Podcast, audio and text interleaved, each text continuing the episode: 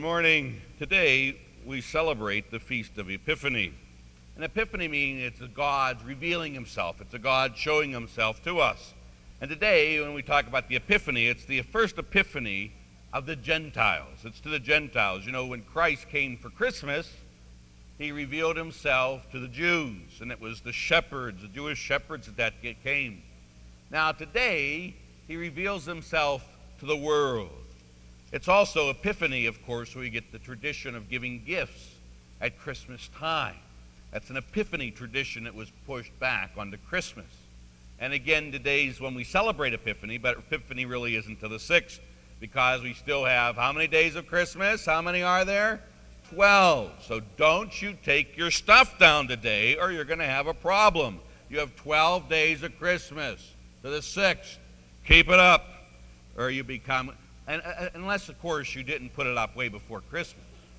And if you're one of those ones like put it up at, I put up at Thanksgiving, Father, well, that wasn't Christmas yet. So you don't take it down to after Christmas. Why does Father get off on these little things? I don't know. But let's go back. We'll come back to the revelation of Gentiles. But let's open our Bibles to Matthew chapter 2.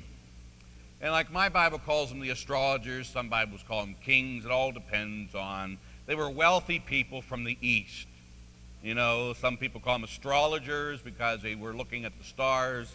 It doesn't matter. We traditionally have had them, I think, as three kings. But it doesn't really matter. Astrologers, kings, magi, people from the East came and were seeking after Christ. You still see those t shirts that say, Wise men still seek him. And that's a true statement. It's someone who has wisdom that can see the wisdom of one of the gifts of the Spirit that can come to know the gift of God, the revelation of God. And so the first thing we did, we already talked about this in the beginning. If you go to chapter 2 of Matthew, verse 11, and on entering a house, they found a child with Mary, his mother. They prostrated themselves and they did him homage the first thing we need to do as we come before God always is to give God glory and homage and adoration. Now that's real important because most people, especially Catholics, nobody here I know, but Catholics usually come and they got a gimme, gimme, gimme state before God, right? Oh Lord, please bless me. Oh Lord, please bless my family. Oh Lord, please take care of this. Oh Lord, please let me make lots of money. Oh, Lord, please let me do well here. Oh, Lord, oh, Lord, oh, Lord, gimme, gimme, gimme, gimme.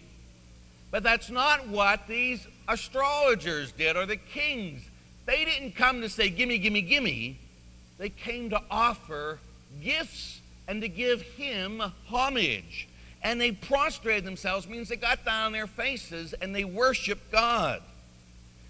Now, again, one of the things about us is that we come to worship God. You know, in dealing with uh, prepsters now for the last five years, and I'm always asking, you know, about 40% of my kids at prep don't go to church on Sunday. And it isn't because their spiritual director or their campus minister doesn't get on their case.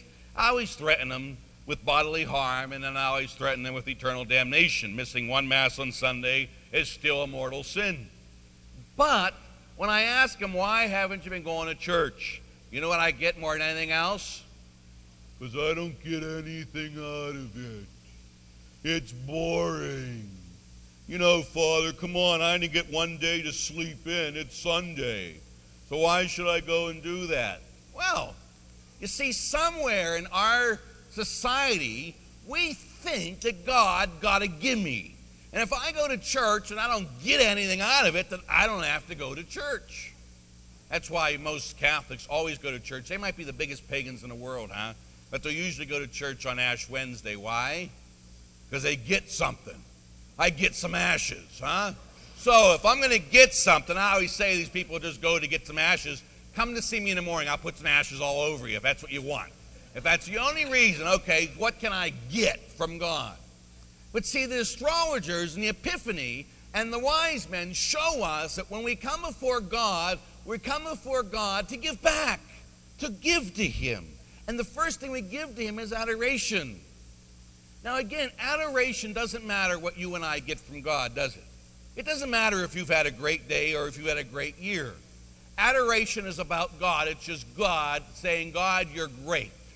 You're holy. You're wonderful. You're glorious. It's what we're going to be doing forever, huh? And begins now on earth when we start doing that. But again, like if I say, if you're just going to go and you're never going to enter into heaven, if you think God's just going to keep giving, if that's the way you're going to stand before God, God, give me, give me, give me, we got it all mixed up. When you come to Mass today, did you come here just to worship God? To worship Him. Again, in talking with older people, again, nobody here, they'll say, Oh, Father, I go to Saint so and so's. Well, why? Oh, on Sunday, Father, Mass is over within 25 minutes. Woo! And they says, That's why I'd never go to your Mass, Father. Don't your Mass last an hour and a half? Oh, yeah. Oh, never. You'd never catch me there, Father. Oh, so let me get in and get out. Let's not talk about worshiping the Lord. Let's not talk about praising God. God, listen, you do everything for me 24 hours a day, seven days a week. But if you think I'm going to give you more than 25 minutes on a Sunday, then you should be very happy, God. I give you 25 minutes. Look at me. Look what I did for you. I gave you 25 minutes out of my busy life. The rest of it, I'm sitting there drinking, watching TV, and smoking, and doing all this other kind of stuff. But you should be happy I give you my 25 minutes. So, the first thing we got to do is we come before God today is say, Why am I here? I am here to give back to God for all that He has done for me. 24 hours a day, seven days a week, there isn't a second that God doesn't give you, or you wouldn't be breathing. For you just to breathe is God's gift to you. For you to be loved every moment of every second. If God was to stop loving you for a moment, you would cease to exist. Our time on Sunday, especially, is the time to give back to God.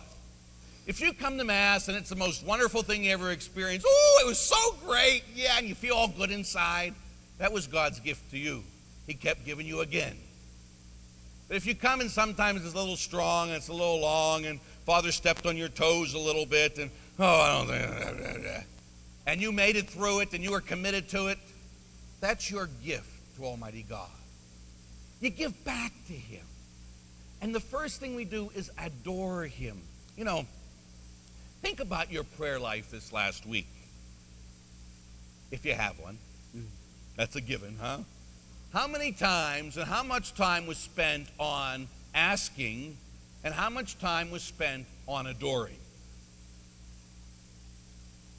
Did you spend more time adoring, thanking, worshiping, glorifying?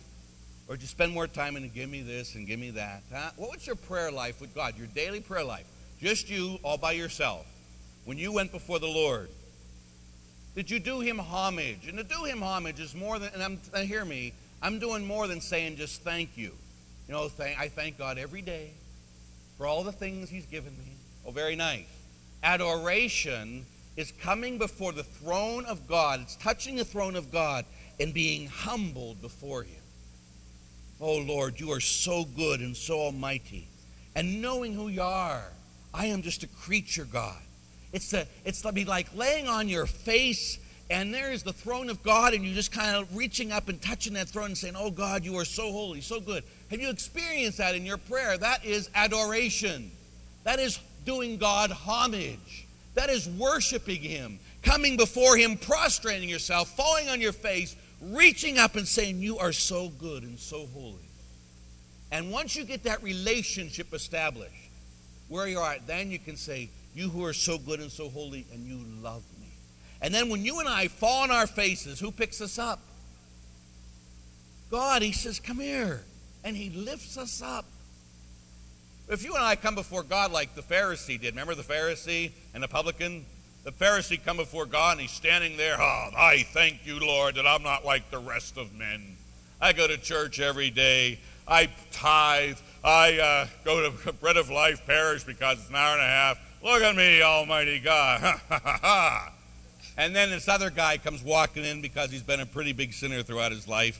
And he just comes crawling on his hands and knees and says, God, you got to have mercy on me, a sinner. You are so good. I am nothing. You are everything. I am nothing. And God says, You standing, get out of here. You, come here.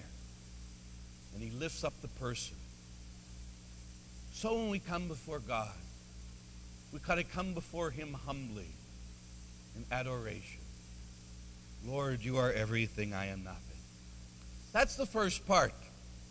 The second part, it's if we look at the gospel today, we see that these people, whether they were kings, wise men, astrologers, were wealthy. In fact, where the first place did they go to when they were looking for the newborn king? They went to what? The King Herod. They went to a palace and he wasn't there. And that's very important. Then they went to a small place. And again, don't think, you know, as we sit here and look at this, you know, we see the stable and the three kings coming. This could have happened as much as a year or two later after Christmas. But they went to a small, poor place. And they saw this young woman, about 15 years old, and this little baby in swaddling clothes, and they did him homage. The God of the universe became poor. And where we're going to find God is in the poor. That we as people, when we come to adore God and worship Him and glorify Him, it will not become real unless we give something to the poor around us. When they came and they did homage to Almighty God, they then gave Him from their wealth to make this lowly one wealthy. So, too, in our life, God has blessed us with so many things. And if we're going to come to adore and worship the Lord, we must take those treasuries that He has given us and give them to the less fortunate. By definition, I don't care if you pray every day. I don't care if you speak in tongues. I don't care if you have prophecy. I don't care if you used all the charismatic gifts. Have you done anything for the poor? And that's what God will get you on the last day on judgment, won't He? Matthew chapter 25. Again, if you don't have it, underline you better, because this is the last judgment that Quinn. You know, and it doesn't say, oh, I spoke in tongues. Woo-hoo! Oh, I had prophecy. Did you take care of the poor? Matthew chapter 25. And again, the final test, chapter 25, verse 31 and following. When the Son of Man comes in glory, he will sit, and all people will be assembled before him.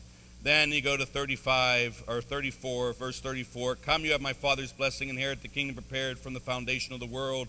For I was hungry, and you gave me food. I was thirsty, and you gave me drink. I was a stranger, and you know it. Then he'll say to the other ones, Get out of my sight. Why, Lord?